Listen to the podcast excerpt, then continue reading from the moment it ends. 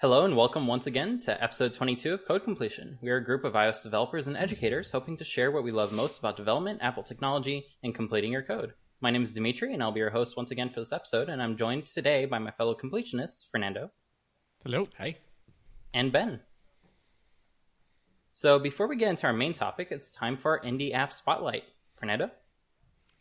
Uh, yeah, thank you, Dimitri. So today we'll be talking about uh, a few really amazing apps. For those of you that don't know, in the App Spotlight is a small section in our podcast where we give back to the community, specifically indie devs, and we promote a little bit of uh, of uh, the amazing talent that we have in the Apple ecosystem and community. Uh, first, we have Print to Size uh, by Seb. Uh, this is a really interesting app that basically allows you to print your photos exactly to the size um, of the paper that you're trying to print. So no more fiddling with your printer. You basically go to your photos, go to your app, uh, select the size, get a real preview, and get it going.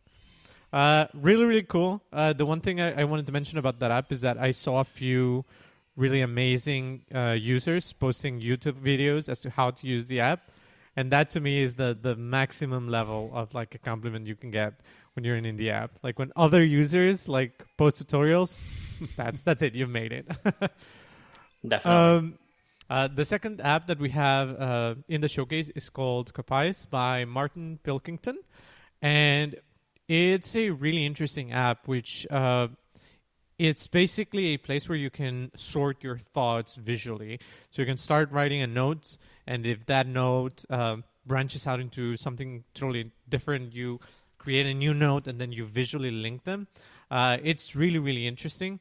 And um, I'm going to be using it a little bit because uh, I'm trying to um, get my whole mailing list in order. And there's always articles and uh, blog ideas and things like that. It's a really, really cool uh, concept. And I'm sure it's going to be useful for a lot of people. The last app that we have today on our Indie App Spotlight segment is Tumult Hype. Uh, which is an interesting um, Mac app where uh, it allows you to uh, design uh, animations based on keyframes. So it's really, really well done. Um, you can create the animations and you can export the animations on, like for HTML5, they work really, really well on mobile. Um, you can extend them using the power of JavaScript. So it's really a, a really well done um, application for if you're interested in animations. Um, I think this I really really like this app because it it brings back the uh, it really shows me that there's people out there who worry about the small details and the design of Mac apps. So I really recommend you guys check check any of these apps out. And uh, yeah, thanks to the developers for uh, for building such amazing apps. So, are you an indie developer? We want to hear from you. Our list is long at the moment, but please reach out to us on Twitter at Code Completion so we can spotlight your app too. So, as we record, uh, this is kind of our uh, more or less the last time that most of us on the podcast will be a formal instructor uh, teaching at a school. Um, so, I am joining Fernando and Ben and working on regular old projects once again. Uh, however, unlike uh, Ben and I, Fernando has been jumping back into teaching, but in a slightly different vein. Uh, so, do you want to kind of talk a little bit about that process? Uh, yeah, of course. So, uh, as you guys know, I've, I've actually said it in the podcast once or twice. I wrote a, a book about um, not a framework in and of itself, but um, understanding how to code. Like going into a code base, understanding what the code base is all about, fixing bugs, uh, adding features, things like that, um, which is a totally different process than what you do when you go into a tutorial, right? A tutorial is about absorbing information, and when you're in a code base, it's all about like having to modify the pieces so that you can put in an intermediate piece or change the size of a piece or things like that. Um, so I started designing a course uh, where I have I, I found an open source iOS app and I open up issues and add new features to it.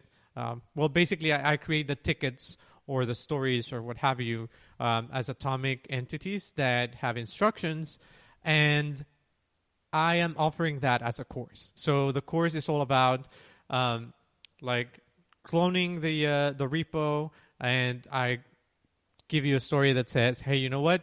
Uh, this isn't getting updated whenever we uh, press this button. Go and fix it." So there's very little guidance when you go into the code base. The amount of guidance and feedback that I give is once you get into the code review section of it. So um, I've been lucky enough to have a few people beta tested, and I have current one paying customer. Yay! and um, in all the instances, both beta testing and with the customer, I've seen it that they get value immediately because having someone tell you, no, please don't refactor the whole thing. No, please don't do this in Swift UI. Uh, please focus on doing this. Forget about that. And what's really funny is I, the constant comments that I get from my students are that, oh my God, this code sucks. Oh no, can we fix this? Oh, can we fix that? And I think that's a very important lesson that you don't learn until you're at, at work, which is no, you can't fix that right now. No, you can't refactor the whole thing. No, we can't use Swift UI right now. So I think it's it's a really interesting um, concept that I'm trying to get um, get out there. And uh, yeah, I don't know what what do you guys think about it? It's certainly a very different take because you have to be lucky to join a company that will actually right. provide that feedback to begin with. Like many times, there's going to be no code review process. No one's going to be looking at what you add. Uh, and it's going to be far too late once the problems of your uh, big refactor kind of surface up because no one really asked for it and you kind of broke everyone's usage of it other than the one case that you tested right? Um, and that is often super difficult to kind of narrow down um, and it's it's hard to find a team that actually cares enough to mentor you through that process at the same time that you are kind of learning the new code base no matter what level of experience you have like depending on the code base you can have a ton of experience but you have no experience with that code base so uh, you're just as as far as step one as anyone else is um, so it's it's really exciting to see you kind of experiment with this different way of learning to be a better programmer, um, especially since it's not something that is really out there. One, as a product that you're kind of uh, presenting it as, but two, even after you join, like unless you find a team that's willing to kind of mentor you as a junior, and the seniors on those on that team are willing to put the work in to kind of make sure that you are improving, so that way the team gets better. Like secret secrets uh, that we're kind of sharing here. Uh, you get a better team if you mentor them to be better programmers.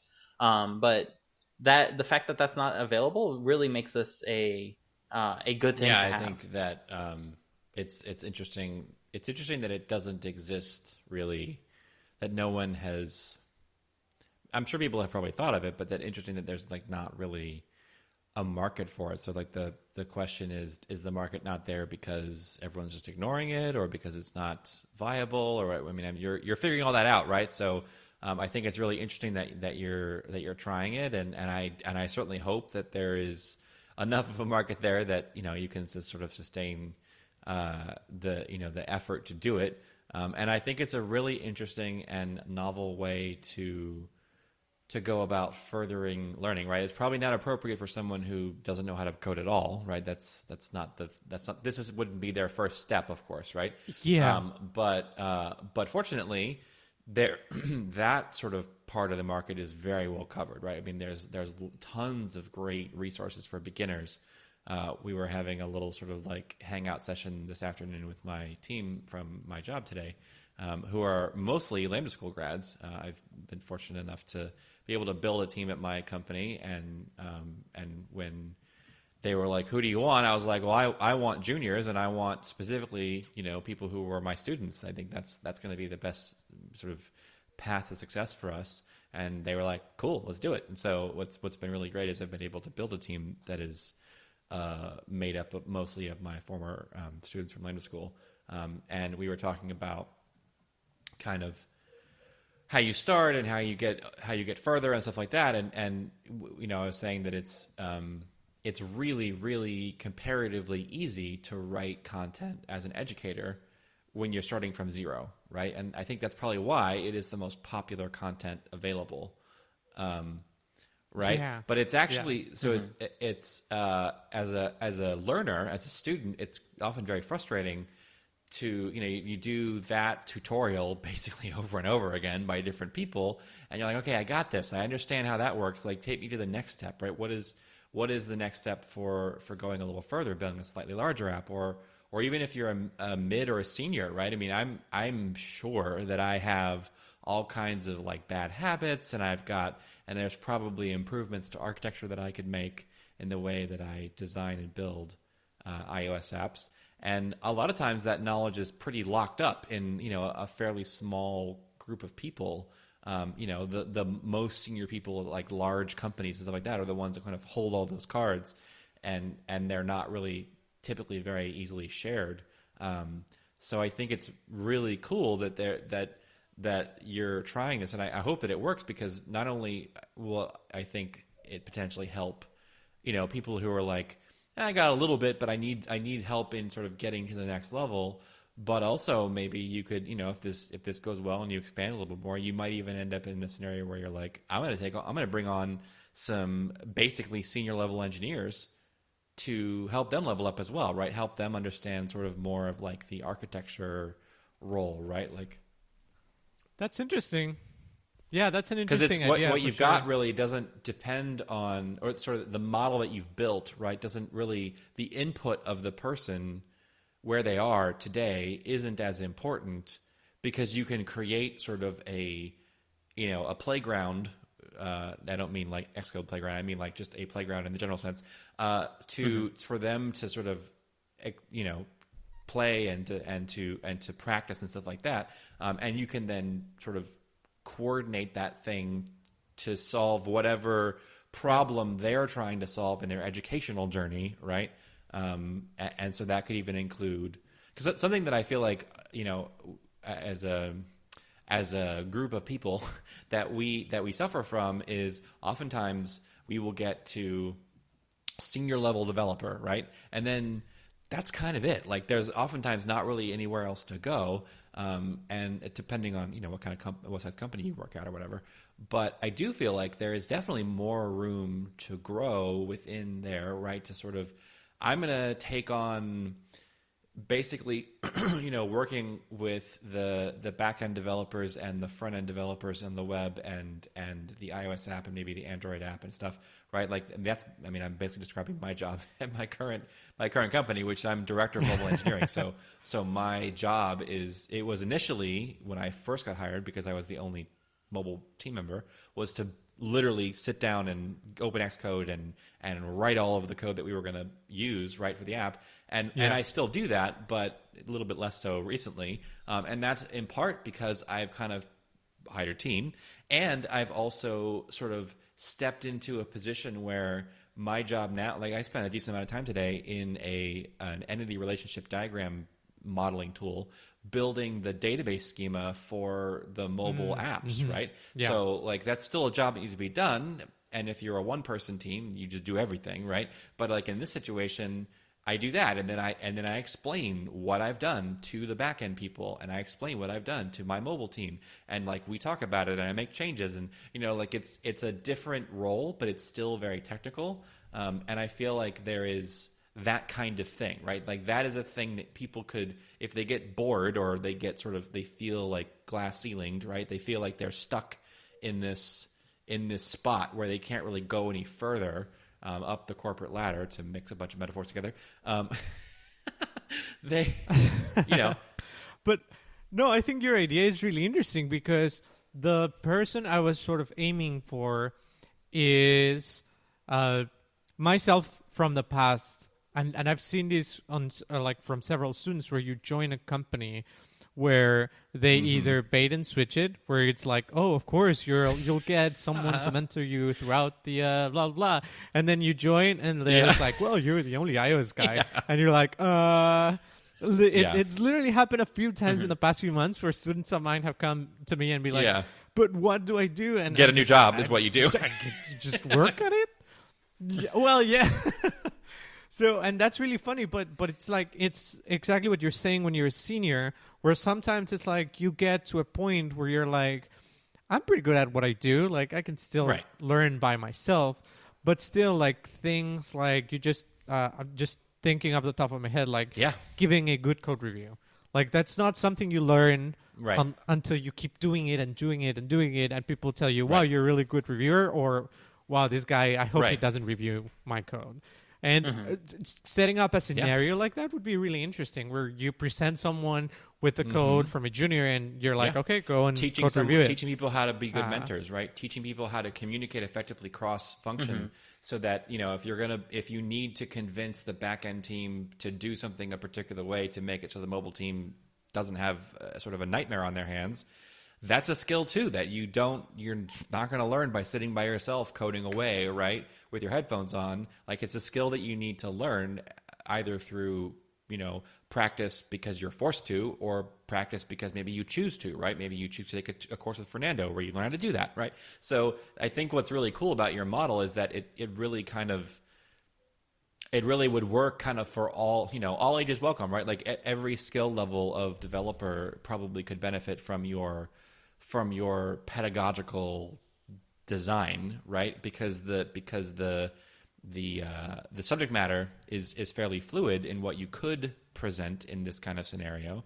Um, and and I think I think it's it's a you know if you look at kind of the state of the programming world so we could certainly use people who are better mentors, people who were better at, at cross functional communication, people who were better at pr- promoting the um, the ideas of others. Right, like those are those are all kind of the things that we get that as a community uh, we get sort of blasted on regularly on social media for being a bunch of broy like kind of just jerks, right?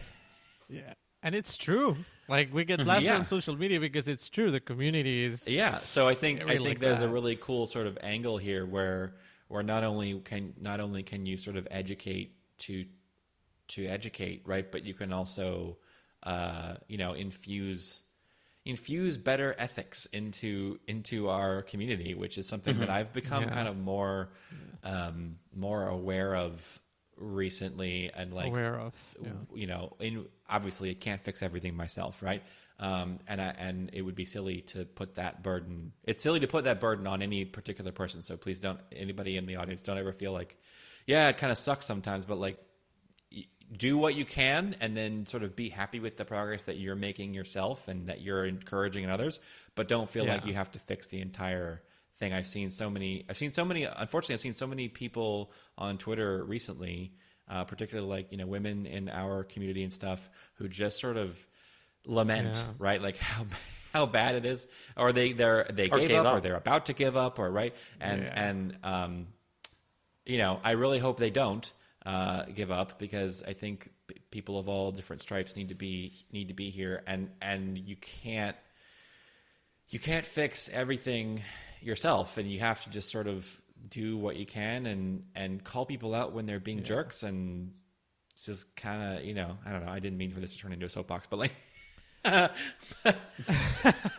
No, but you can do like it's it's the whole. Uh, I just saw a Uh-huh. tweet by DHH saying that they changed uh, the uh, the main branch Hmm, in mm-hmm. Ruby from master to main, and uh, my comment on that was that it's very few times it's Right. about solving the problem.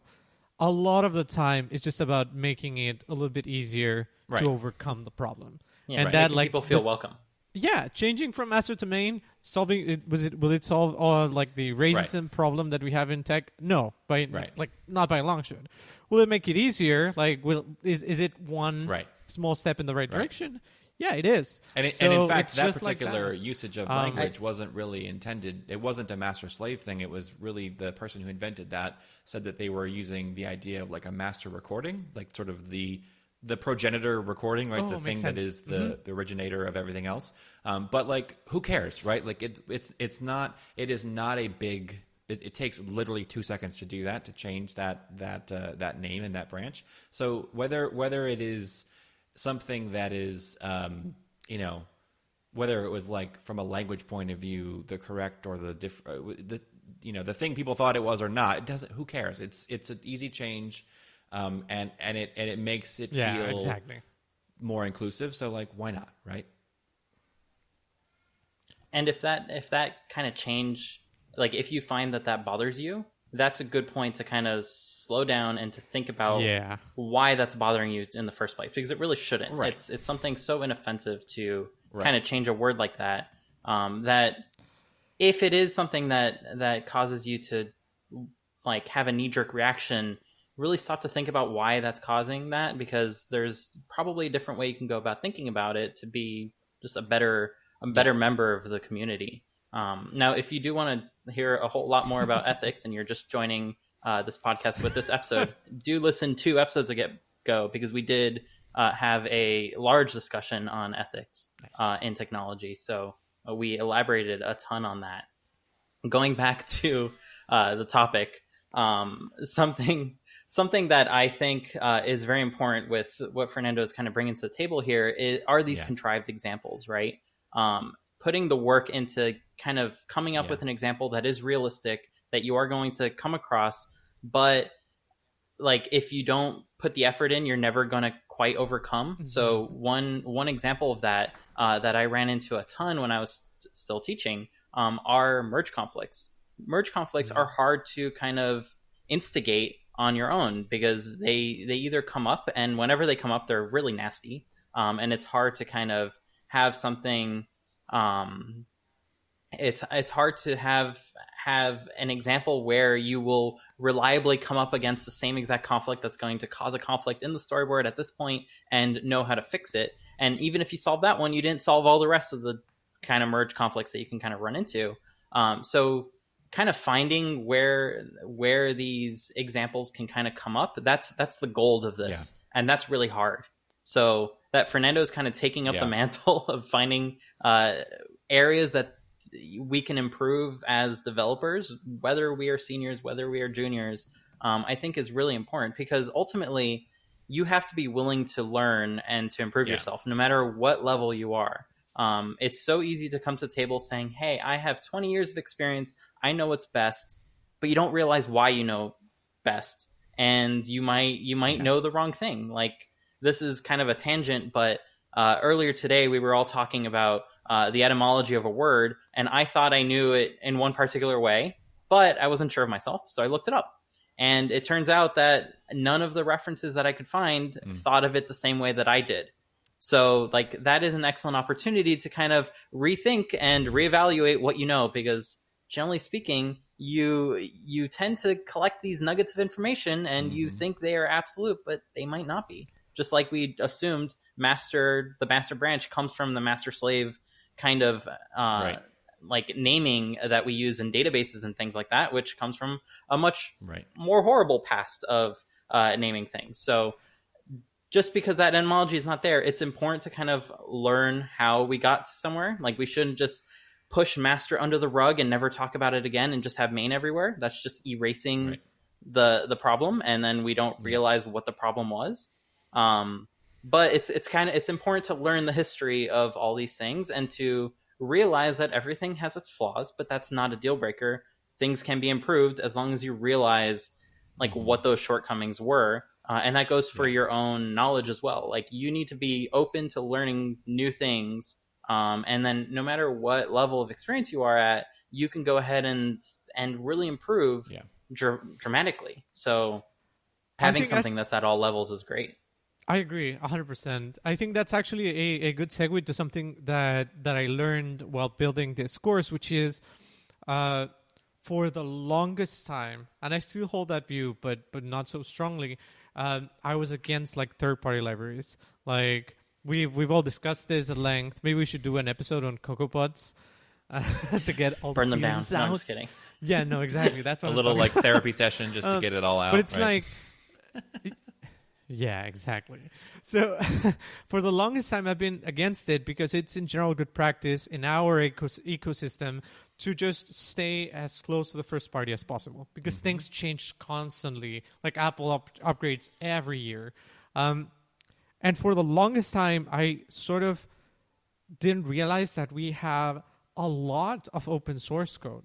Like you can, when you think of open source code, you think like, oh well, Alamofire or MessageKit or like a few select libraries that you may use. Um, and while looking for for projects for this course, I found out that there's like a ton of apps out there that are MIT licensed. And I find that so, so cool. And it goes to Dimitri's point that for the longest time, I was like, iOS is not an ecosystem that deals with open source. You go to JavaScript and there's, um, what is it, NPM? And then you get libraries for adding to numbers that someone Yeah. found useful because I don't know why, uh, but but it's out there. And with iOS, it's like Yeah. no, I got to stay in the frameworks, which in general it's good. But wow, did this open my eyes? Like there's a lot of open right. source code out there. Oh, not in Objective C. I've been very hard pressed. I wanted so badly to make the course uh, like have like Uh-huh. a small Objective C section, and I just couldn't do it. There's like the only Objective C code that I could find was like for jailbroken apps and things like that. So I'm like, oh, I can't. Uh, it sucks. I may need to to contribute to the Objective C open source. I source. could open source some of my old Objective C apps. They're not just any gonna good, but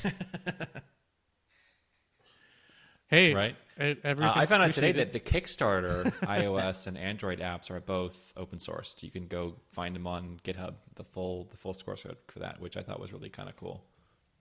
Because it's a it's a pretty high profile Cool. app. Yeah, Wikipedia. I think right? Wikipedia, too. Yeah. There's some high profile apps that you'd think you're like, no, there's no way. And Wikipedia kind of makes sense because they're a nonprofit, but like K- Kickstarter, there's not really any. I don't see any particular need for that to be open sourced. Um, but I think it's really really cool that it is because it's definitely. Um, you know, it's not a super complicated app, but I bet you there there are more views and more. There's more involved in that architecture than you probably would maybe think at you know first glance.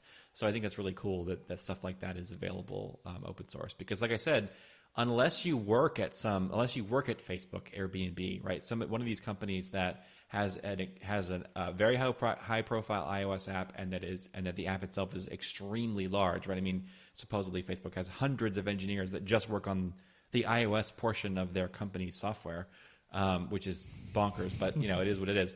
Uh, um, that unless you are part of that team, you're just never going to be exposed to things that are that complex.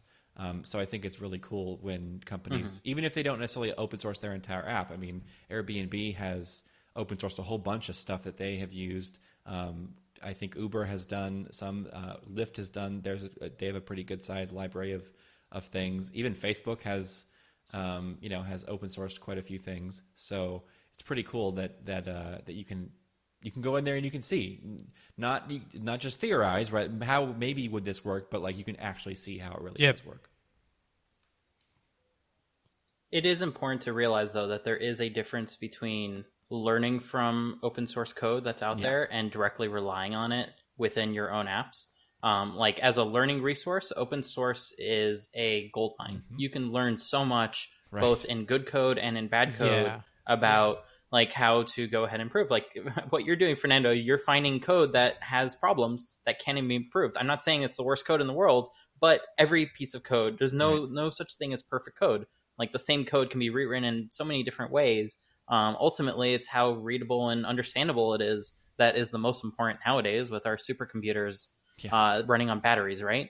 Um, so, like, the more apps that, especially if they don't have proprietary IP, like Kickstarter does not hin like their business does not Right. fall entirely on their iOS app. Yeah. Their iOS app is a convenience Mhm. for their main business.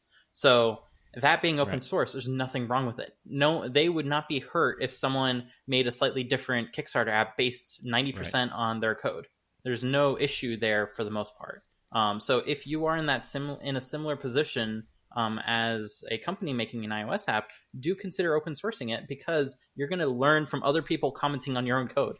Like there's nothing better in a way uh, to kind of find problems than to kind of let someone else loose on it. That said, at the same time, you need to be very careful because a lot of companies they will open source code Right. when they no longer need it, which means it's not going to be actively maintained. It's not something that you should go ahead and completely rely on. be prepared if you're going to ingest open source code into your own app understand what it's doing don't blindly take code that you have no clue what it's doing uh, because it's too complicated to do something that your app absolutely relies on because that's going to come around and bite you especially when it breaks because you're going to have to fix it and you're not going to have the timeline to be able to really understand everything at that point Agreed. so I, I just uh, like I know we've had uh, uh, a troubled commentary in the past from almost all of us. Our students would probably uh, echo this as well. That we've all kind of publicly said that we are kind of against CocoaPods and Carthage and open source and things like that. Like you shouldn't go ahead and rely on that. Um, and it's hard to give the nuance because there's so many reasons why, but there's also so many reasons why you should embrace it as well and really learn from it. Um, that I agree with Fernando. Like if we did have, like we should probably have an episode about why you should and why you shouldn't um, go ahead and introduce Right. foreign code into your projects and how to do it in the best way possible because that's that's a big topic and there's a ton of nuance there that like as a senior developer we would just say no. Like that's a simple answer right? Uh, when when you don't have any other piece of information as to why you should allow it like no there's no point for doing this. Let's just move on. Um, but there are plenty of yeses. However it requires that eye to know when it's a yes and when it's a no and not every senior developer knows what Right. that is. They just have the eye for it right they can't they can't tell you they can't explain how how they speak Right. english they can just speak english right we're we're all under that boat we're all experts at speaking english but like Yeah. how many of us can explain it Well, it's like that whole the, the Right? whole like explicit, you know, uh, crackdown of things like explicit lyrics and and like pornography and stuff in the '80s, right? That there was that famous, I don't know who it was, but somebody said like, you know, I Oh, I will recognize this objectionable content when I see it. Like I can't define it for you, but you can show Yep. it to me, and I will tell you whether it is or is not objectionable, right? And it's like it's kind of like that where where sometimes it's a little bit harder to to quantify right why it might be good or not but you're like eh, no like this is not this isn't good enough right and i feel I the way the way that i've been handling it on my team is basically the answer is no right like if, if you're going to ask me can we include this library in the app i'm going to say no um, but then it's a soft no right it's not a, it's not a hard no never don't even don't even ask me right it's convince like me. Bring like it to that. me and show it to me, and I and we'll look at it. We'll talk about it. Why why you think we need it?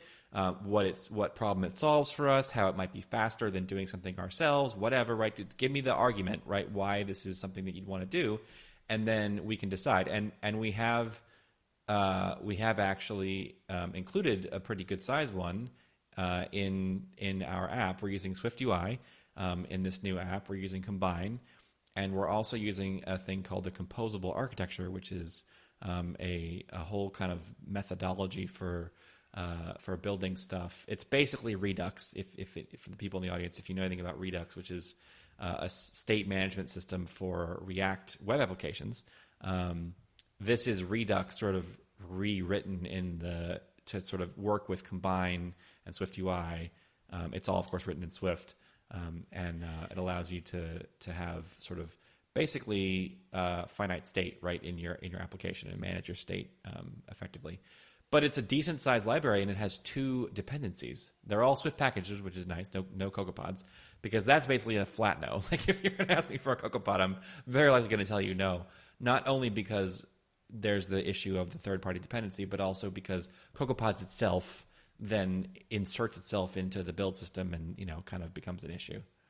Yeah, right. That's a that all by itself. right? You, you haven't even had any packages yet; it's already a dependency. In so and of anyway, itself, yep. uh, but that that's kind of the stance I've taken, which is like it's a no, but it's a soft no, right? So like br- bring it to me and and give me your argument, and then we can talk about it and see whether it's worth it. And I think that's probably the right approach, rather than than a hard no, right? Um, because like you said, right, Dimitri, there's lots of great software out there, and and there's no need to reinvent the wheel. On the other hand, you have that scenario from a couple years ago where I don't know what the thing did. It was like a two line library buried in JavaScript somewhere.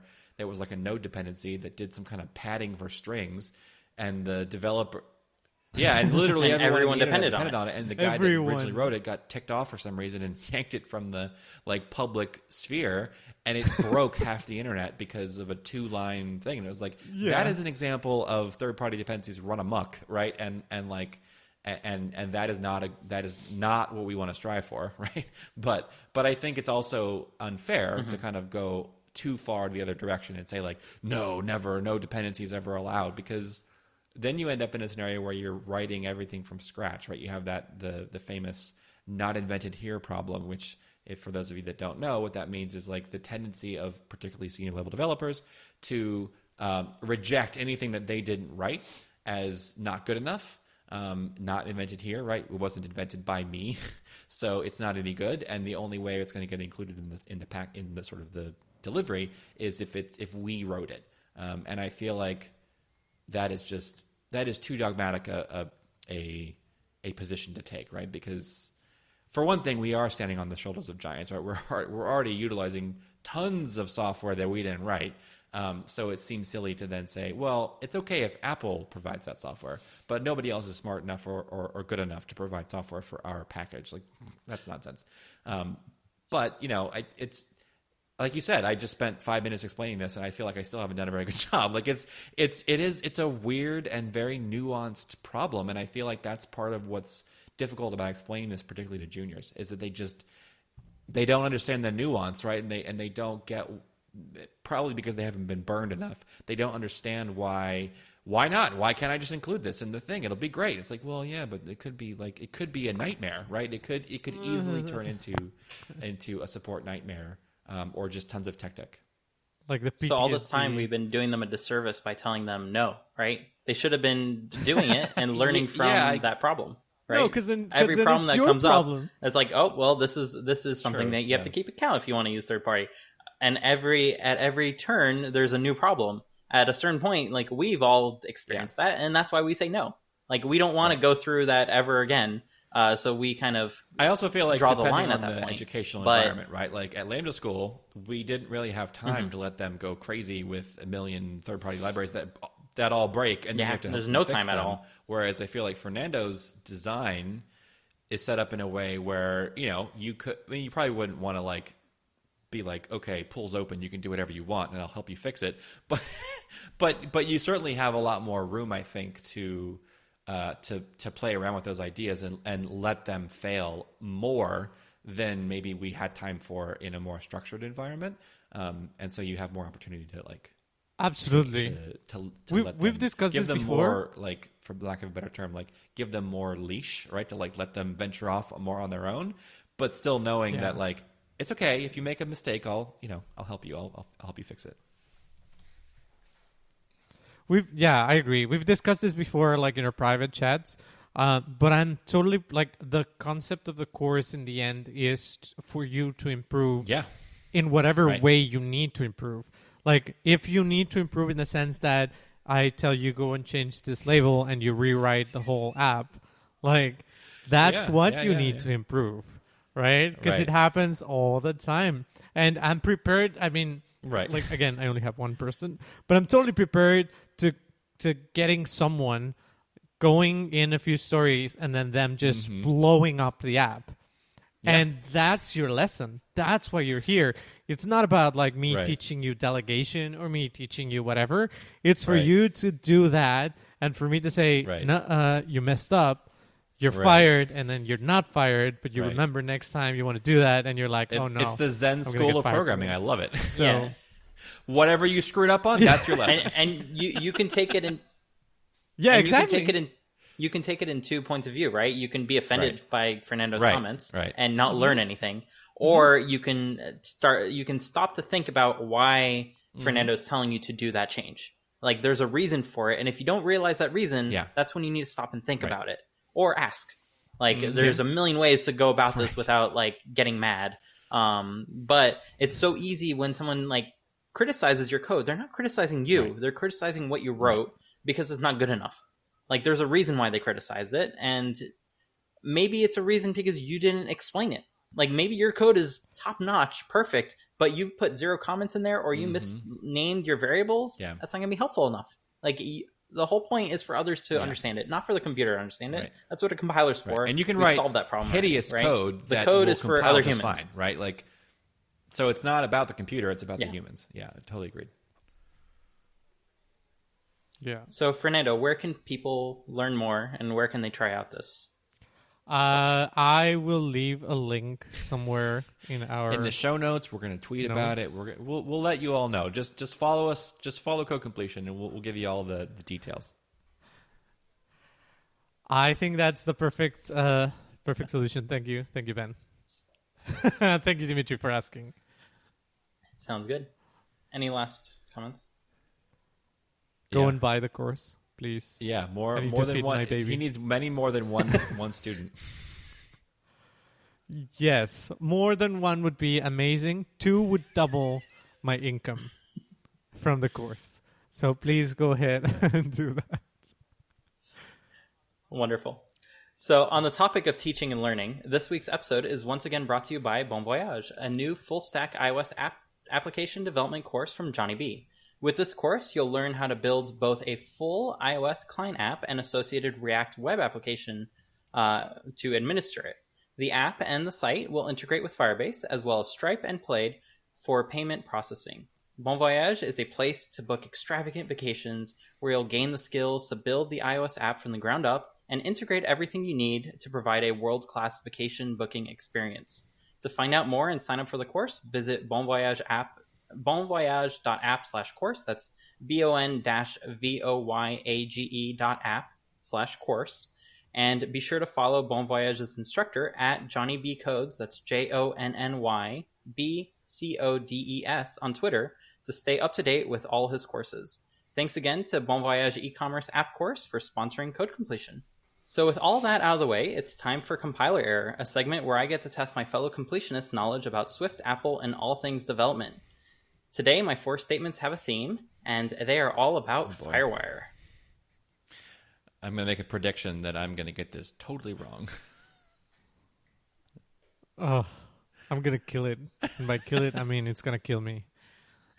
so so uh, let's put both of you under the fire and talk about firewire. So we have four statements for you today uh, and let's go through them. So number one firewire comes in three protocol flavors. Firewire 400 over a 4 pin connector firewire 600 over a 6 pin connector and firewire 800 over a 9 pin connector. Statement number two the technology behind FireWire, known as IEEE 1394, was not only used in consumer electronics, but also automobiles, military vehicles, and even satellites. Statement number three. So, FireWire was expected to reach speeds up to 6.4 gigabits per second over single mode fiber, but development was largely halted after 2010 and fully withdrawn in 2013. And statement number four.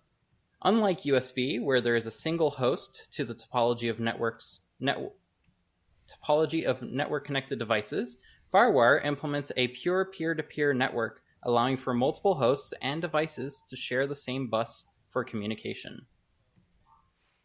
So, Ben, since it's been a while since you joined the show, Great. and since you had so much confidence, Super uh, excited. to let's have first. you go first. Uh, so let's see. Number one uh, sounds reasonable. I, the whole 800 but nine pin thing is strange, but also it seems totally plausible considering that oftentimes these these uh, like um, protocol definitions are often a little nonsensical. So I, I could I could believe that. Um, I'm just going to assume that that's correct and move on. Uh, I do feel like it is IEEE 1394. That sounds familiar, but that's just based on like no actual knowledge, just like a gut feeling. Um, and uh, consumer electronics is definitely true. Automobiles, like automobiles have FireWire connections, maybe. Um, military, if automobiles, then why not military vehicles? Satellites also feel like that could that could be true. Uh, so th- that all seems plausible. Again, we'll go with we'll go with true for now. Um, number three, the max speed, and then the whole you know it it shut it kind of shut down there towards the beginning of the 2010s. Uh, I also feel like that's probably at least the the timeline sounds true because it's you know that FireWire definitely uh, seemed very promising for a long time and then just didn't get adopted as much as maybe it should have, uh, and then just sort of fizzled out in, in favor of other things, you know, faster USB and then uh, like Thunderbolt and stuff like that. So uh, seems reasonable. And then the whole USB being single host versus FireWire being a peer to peer network. Um, I I never really bothered to pay too much attention as to why FireWire was arguably better than USB. Uh, th- I feel like this different style of of uh, of communication could be one of those pluses. Um, so, unfortunately, all four of these seem very plausible to me, knowing very little about FireWire itself. Um, I'm to go with. it's either something ob- well, it's always right, something obvious, or some tiny little technicality that he's that he's thrown in here to throw us off. Um, no, he would never do that, right? Never. would never. Uh, I'm gonna say that I, I'm just gonna go crazy. I'm just gonna say number three is the compiler error, and that it is because the dates are probably slightly different than what they really are, and that's just a that's a shot in the dark. I I have no confidence in that answer, but that's what I'm going with. Good luck, Fernando. Okay, Fern- Fernando, will you use that knowledge to help you? Will you use it to step away from that answer? I'm up to leaving. you. Bye, guys. I'm pretty sure it's not a 9 pin connector, it's a 9.3 pin connector. And Those- Dimitri, Point three of copper is very, of uh, course. very significant.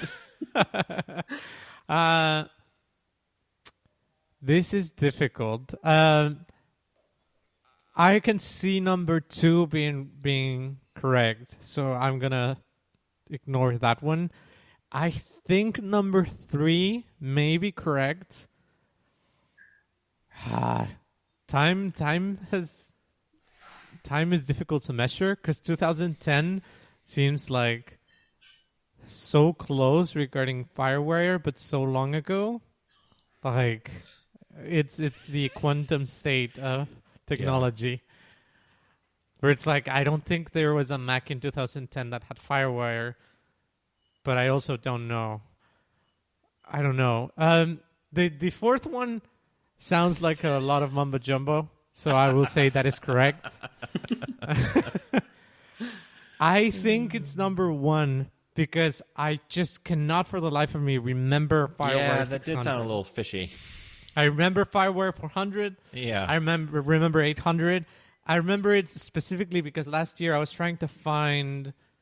I don't know what I had. I had a device here that was using FireWire, and I was trying to find like a FireWire to Thunderbolt 3. And I figured if I bought like a Thunderbolt 3 to 2, and then a 2 to 1, and then a 1 to FireWire, I could make it work. But apparently, you need like uh an energy source or something, and I, it never worked. So I'm gonna go with number one. I'm going to change my answer to number, Number one, one. because I agree that f- six oh You cannot change your Dang it. answer. Yes. but you're right. It sounds very fishy, right? The 600 thing sounds fishy. I don't. Yeah, yeah. Oh, yeah. that's yeah. that's the downside of That's a going lot. first, right? so uh, to help with this, when do you think uh, Apple stopped using FireWire? Or put another way, when did they start using so, Thunderbolt?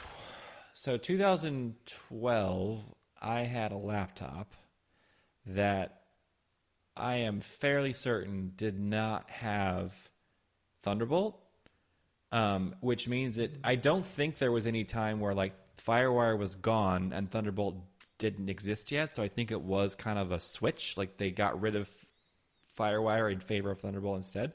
So, and I'm almost positive that that laptop did did not have Thunderbolt, which means it very likely had fi- a, a FireWire connection that I never used. So, when did they make like a big change between that model MacBook Pro and like the next one? I want to say it was twenty. I think the 2015s even had FireWire, right? Because they were prior to the to the Touch Bar ones.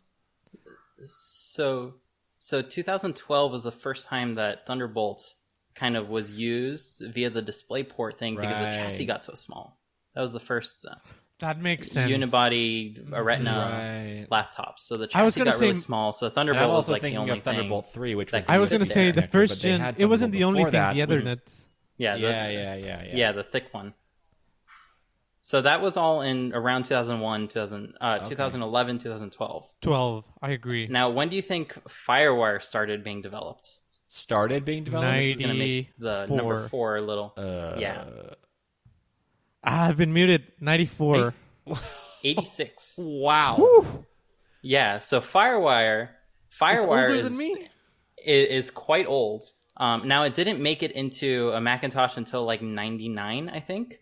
Um, so there was some some lead time there, but uh, it is a fairly old technology. Um, so let's start with number four, since that you both agree on that one. Now USB, it was a relatively newer technology, but if we all remember USB one, it was not fast, right? So the key piece to FireWire was the fact that it was really, really fast. It was starting off at 400 megabits per second. Like that was the speeds that you could realistically attain over the initial version of the protocol. Um, and I think there were like different uh, variants that you could have 100, 200, 400. Um, but it was all part of that same protocol. Like you can just negotiate different speeds based on what you needed. Um, so FireWire was way, way faster than USB, even in the very early days. Um, and the second thing was that FireWire was more expensive because you had to have a dedicated Mm. chip to handle the connection that did not even communicate with the CPU. So the CPU was like had a very hands-off approach, uh, and it can just buffer data to the FireWire bus, and then the FireWire bus would take care of the rest, um, communicating uh, back and forth. Which makes sense when you have a communication standard that's at 400 megabits when most computers were not. So that that kind of allowed multiple devices to kind of communicate with each other. You can have multiple hosts, not just one or two, but hmm. several on the same topology. You can have multiple devices on that same topology. You can use it for networking. So number four is true, but that goes to number two as well, being true because it's that technology, that topology map that was actually used hmm. in all sorts of different uh, scenarios, including satellites. So once you have a multiple peer-to-peer system, how do you go ahead and reliably communicate between them? Well, it used the same protocol and same communication standard that E IEEE 1394, which was born as FireWire by Apple. Um, that that's where that all came uh, came together. So now uh, that leaves our two others. So, So let's start with you, FireWire Ben, was an Apple invented technology, but didn't show up in their computers until 1999. they sub- yeah so they started uh, developing it as a replacement for scsi i think um, Right. as like an improvement to that um, and it wasn't until 1999 that they really kind of solidified it Okay. as like a product to sell but they submitted it much earlier to the IEEE, what- whatever that stands for, international. I'm, I'm going to guess No, European it's the Electronic International something something something. of No, electrical engineers is the last two E's. Yeah. International. Also, Yeah, this so- was this was a jobless true. Apple, so no surprise it took 13 years to ship. Fair enough. Um, but yeah, so so that was absolutely used um, everywhere. So now, uh, FireWire was continued to be developed after Apple kind of stopped using it, um, and this was after FireWire 800. Uh, there were a few other variants, uh, FireWire 1600 and 3200, uh, that uh, went and really pushed the limits as far as what it could achieve on the same cable. Um, and there were talks to bring it over single mode fiber. So single mode fiber is a really thick fiber cable where you have one strand rather than multiple strands. That's multi mode uh, fiber. So you have one strand uh, of fiber, and they were going to push 6.4 gigabits, which seems like a lot at the time until you remember Thunderbolt One uh, had 10 uh, and Yeah. kind of pushed everything out of the competition. Uh, even to this day, like Thunderbolt 4 can Right. push 80 gigabits per second, which is quite phenomenal over copper. Um, so FireWire had its time. Uh, it kind of suffers from the same uh, problems that Thunderbolt suffered from, where you have really expensive controller chips on every device to kind of uh, communicate everything, and that's why USB was just cheaper. You just have one single chip um, to kind of communicate that. So uh, number three is unfortunately not the compiler error. Sorry, uh, Ben, which is kind of why I uh, prevented you from switching right at that moment. Uh, because Fernando, you you did get it right. Uh, there is no FireWire 600, so there is a six-pin connector, and that was the traditional FireWire connector.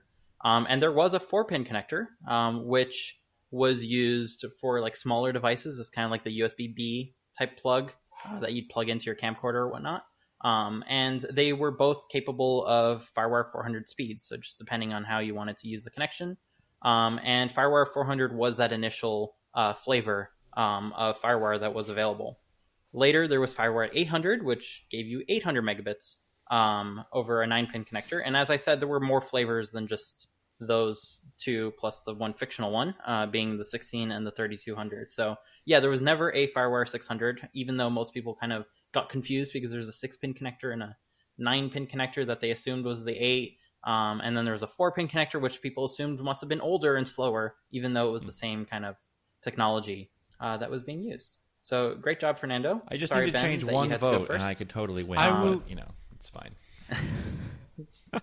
I will be We are- magnanimous in in my victory. this is a time to heal. Then I invoke unity in the code completion podcast. And to and to prevent further writing of our podcast, I will jump in and say that for all of our engineer friends who are li- who are watching or listening and or watching, uh, the IEEE is the Institute of Electrical and Electronics Engineers. So just so we get that right, Ah, real nice. time follow up. No, Yeah, we are not part of that institute. Or are we? No, I know we're not. Okay. So, as always, I want to personally thank everyone for listening in this week. Be sure to follow us on Twitter at Code Completion to know when new episodes get released, and feel free to tweet at us if there's a specific topic you'd like for us to dig into. More importantly, as a small podcast, please be sure to share this with your friends and family who are interested in any part of the process of app development. It's your support that enables us to continue doing this, and we hope to, hope to grow a healthy community around everything we discuss. So once again, I want to give my thanks to uh, Ben, who is at Ferris Guy on Twitter, and Fernando, who is at From Junior to Senior on Twitter. And my name once again is Dimitri. You can find me at Dimitri Bouniol, and we'll see you all Bye. next week. Bye. Bye.